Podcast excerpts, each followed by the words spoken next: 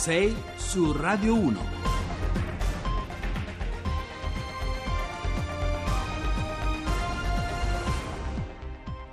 Buongiorno da Carlo Cianetti, sono le 6.07, quasi 08. Buongiorno, 335 699 2949, questo è il numero per i messaggi. Io vi auguro un buon anno perché è il primo giorno del, mille, del 2018 che ci eh, sentiamo e quindi è doveroso l'augurio di un buon anno. Anche oggi diversi argomenti, cominceremo con la rassegna stampa, siamo anche in radiovisione per chi volesse godere lo spettacolo, eh, godere dello spettacolo, insomma, vabbè, andiamo avanti. 6 su Radio 1.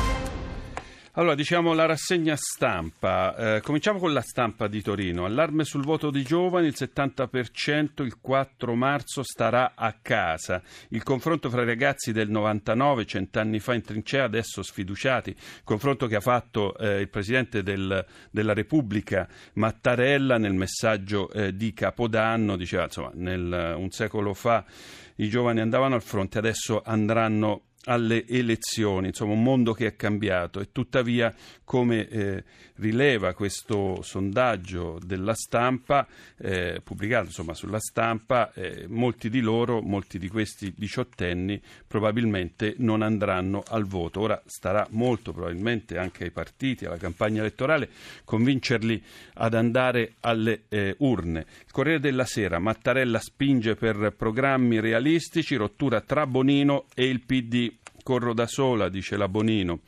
Eh, il, il, pezzo di Marzio Breda, quirinalista, molto vicino ovviamente al, al Presidente della Repubblica, eh, dice né moniti né appelli né tantomeno un'agenda di lavoro dettata ai partiti. Il messaggio di Capodanno di Sergio Mattarella è stato ispirato soprattutto da una raccomandazione esplicita ma con molti sottintesi. Occorre preparare il domani perché l'orizzonte del futuro è il vero oggetto del confronto elettorale ed effettivamente la questione si collega a, a, al, al, tema dell'astensione, cioè se i partiti riescono a, a far vedere prospettive, a creare eh, diciamo così, immagini e eh, proposte credibili, è evidente che eh, aumenteranno anche gli elettori, cioè coloro che andranno alle urne. Assalto alle caserme in Iran, siamo sempre eh, Corriere della Sera, 13 vittime nell'estate, arrestata la ragazza, simbolo dei manifestanti che si è tolta il velo pubblicamente, poi è stata arrestata.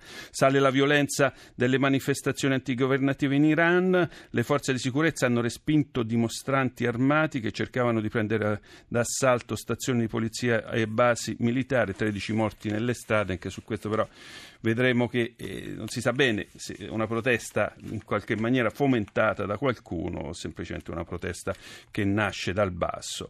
Ho perso Sofia, Vannoni millantava, questo è il padre della piccola di otto anni morta eh, che, che, insomma era stata curata con le cure stamina, eh, dice però il papà nessuno ci ha aiutato, la nostra non sarà mai una battaglia per il metodo stamina, Vannone è un millantatore, dice il papà, sapevamo che l'infusione di cellule staminali non avrebbero ri- rigenerato i neuroni, Sofia, Sofia non sarebbe guarita, ma da quelle infusioni ha avuto benefici.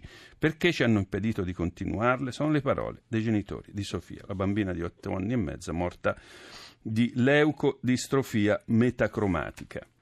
Eh, il giornale, eh, discorso di Capodanno, Mattarella c'è un non detto, eh, dice insomma, il giornale diretto da Sallusti, il presidente esorta al voto ma dimentica che a Silvio Berlusconi è ancora impedito candidarsi, un danno per gli elettori. Poi tornano i ragazzi del 99, quelli di ieri e quelli di oggi, questo è un titolo con una con una um, fotografia che riporta una fotografia dei, dei, dei, soldati italiani al fronte nella prima guerra mondiale. Eh, persero la gioventù, eh, ma nelle trincee trincee onorarono la patria, scrive Matteo Sacchi, mentre Stefano Zurlo si occupa dei giovani di oggi, ora Globetrotters, sempre connessi e già sfiduciati. E questo è uno dei temi, appunto la sfiducia. Il Sole 24 Ore parla delle promesse elettorali e dice che eh, costano 130 miliardi, altri 140 miliardi costerebbe lo stop alla legge Fornero sulle pensioni. Quindi questo poi, eh, poi sì, molte promesse, ma insomma poi c'è chi fa anche di conto e eh, ci si rende conto appunto che eh, molte promesse non possono essere mantenute. A venire eh, ripartiamo dalla pace, Francesco, Papa Francesco, qualunque vita va amata sempre e non spegniamo la speranza eh, di chi emigra. Lavoro e concretezza, priorità per le elezioni, riferimento sempre al discorso del Presidente della Repubblica. Messaggero, fisco e pensioni 2018, cosa cambia?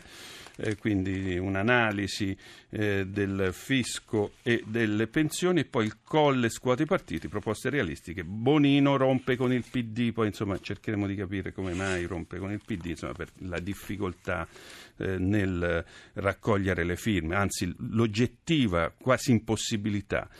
Il colle da, eh, siamo al fatto quotidiano, il colle dai due mesi a Gentiloni, tutto azzerato a marzo e poi ancora Iran dilaga la rivolta del velo, 12 morti e moderati in crisi.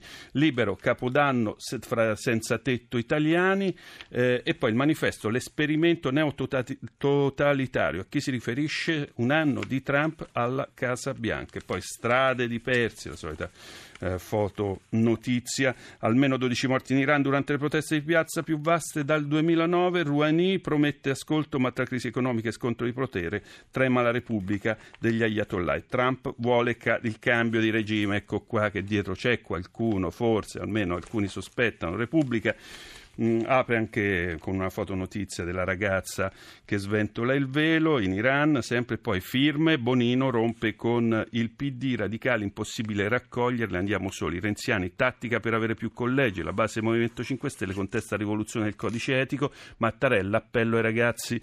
Sul voto, il tempo, donazioni, flop e soldi buttati, emergenza sangue a Roma, ma soprattutto parla del veglione di Nainggolan, fumo, alcol e bestemmie, il romanista prima pubblica il video e poi si scusa. Andiamo avanti. Sei su Radio 1.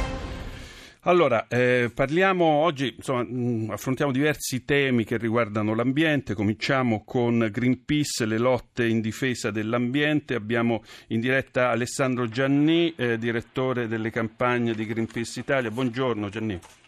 Buongiorno e buon anno a tutti. Buon anno anche a lei. Allora, una delle battaglie meno plastica, più mediterraneo, questa è una delle tante battaglie di Greenpeace. Insomma, la situazione mi pare, possiamo definirla drammatica, no?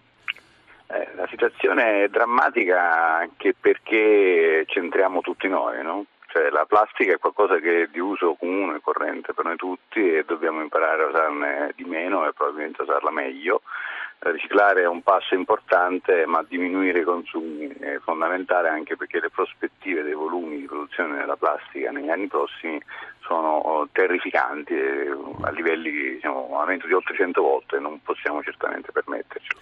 Cioè voi avete verificato che eh, nei mari, nel Mediterraneo in particolare, eh, ci sono mm, microparticelle di plastica, quindi insomma sono quelle che, che, che, che, respiriamo, che mandiamo, che ovviamente quando si fa il bagno per esempio eh, in qualche maniera anche involontariamente si ingoiano oppure si mandano giù attraverso il naso, no? Sbaglio? No, non solo soprattutto la contaminazione della rete alimentare che è preoccupante da quel punto di vista, perché queste plastiche che possono essere sia prodotte di piccole dimensioni intenzionalmente, ma soprattutto derivano dalla frammentazione col tempo di sacchetti, contenitori e altro, e possono anche essere ingeriti da organismi marini e in, in, ogni caso veicolano sostanze che possono essere pericolose perché queste plastiche sono un po' come delle spugne, ecco, assorbono nell'ambiente contaminanti che poi rilasciano dentro un pesce, per fare un esempio, certo. e poi noi ce lo mangiamo.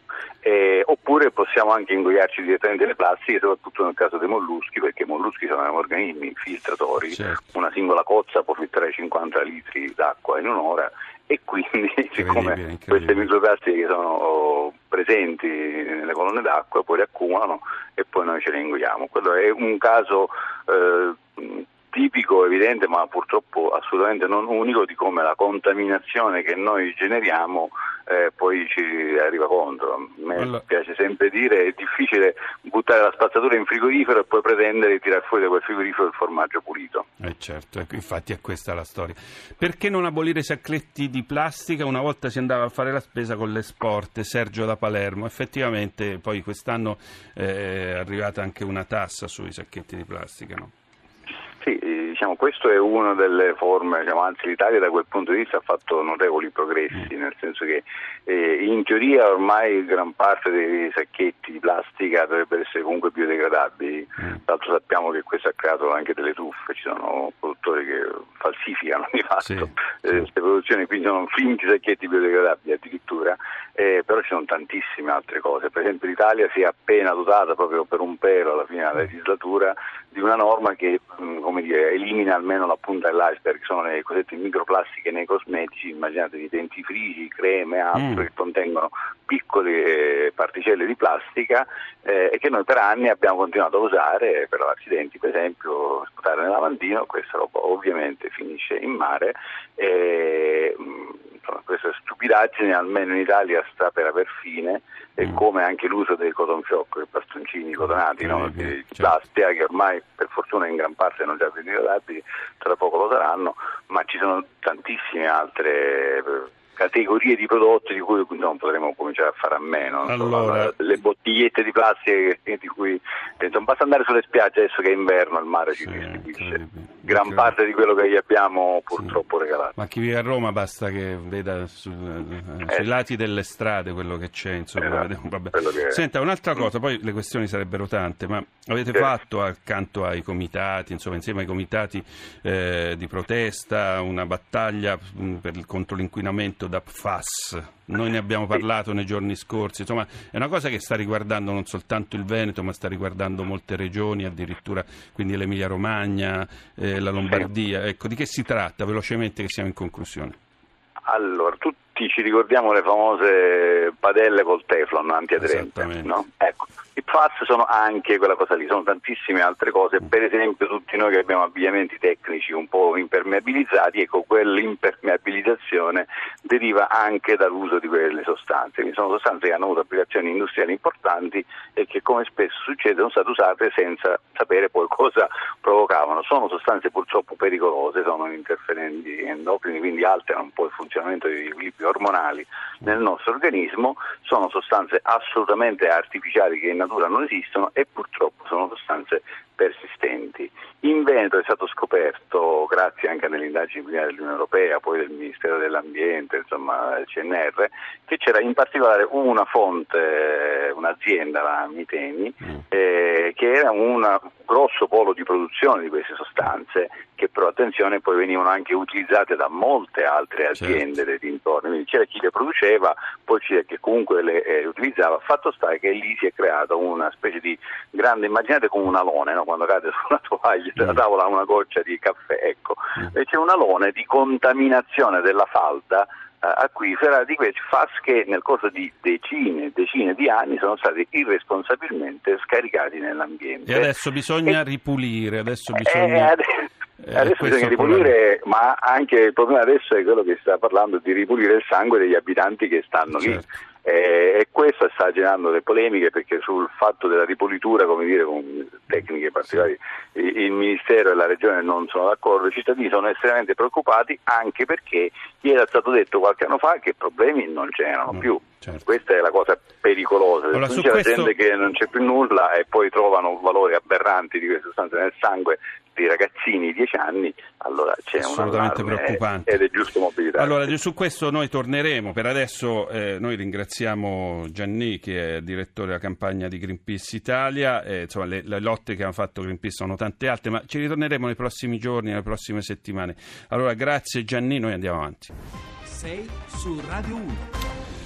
Allora, noi invece cerchiamo di capire i segnali eh, degli elettori eh, i segnali della eh, politica eh, con, uh, Giorgio, uh, con Roberto Weber. Che, insomma... buongiorno Roberto, buongiorno. Eh, saliremo sì. 4-5 di Gaber oggi, credo, no, non uno solo. Allora, Weber, insomma, c'è un... Ultimamente lei ha fatto vari sondaggi, abbiamo letti sull'Huffington Post, ha fatto anche la media dei sondaggi. La situazione è una situazione che vede, mi pare di aver capito, il centrodestra piuttosto avanti, quasi con la maggioranza, e il centrosinistra in serissima difficoltà. Se peraltro si aggiunge anche la grana Bonino eh, più Europa, il, il movimento dei, che i radicali intendono, eh, con il quale intendono gareggiare le prossime elezioni, la situazione è ancora oltremodo complicata, sbaglio? Sì, e non è una grana da poco perché dimostra la difficoltà che ha Partito Democratico dopo anni sostanzialmente giocati sull'idea dell'autosufficienza a costruire una coalizione, mm. una cosa che in qualche modo insieme, tenga insieme più forze, più, più, movimenti, più cose. Curiosamente infatti, anzi non tanto curiosamente, il centrodestra che su questo comunque ha lavorato in tutti questi anni, perché a tutte le elezioni amministrative si è sempre presentato con chiavi coalizionari, no? Molto articolate eh, è in netto vantaggio. Allora, ehm, Weber, noi adesso ci fermiamo un secondo, 3-4 minuti, poi riprendiamo il ragionamento. Intanto questa è l'introduzione. Allora andiamo avanti, Onda Verde, notizie e poi di nuovo insieme.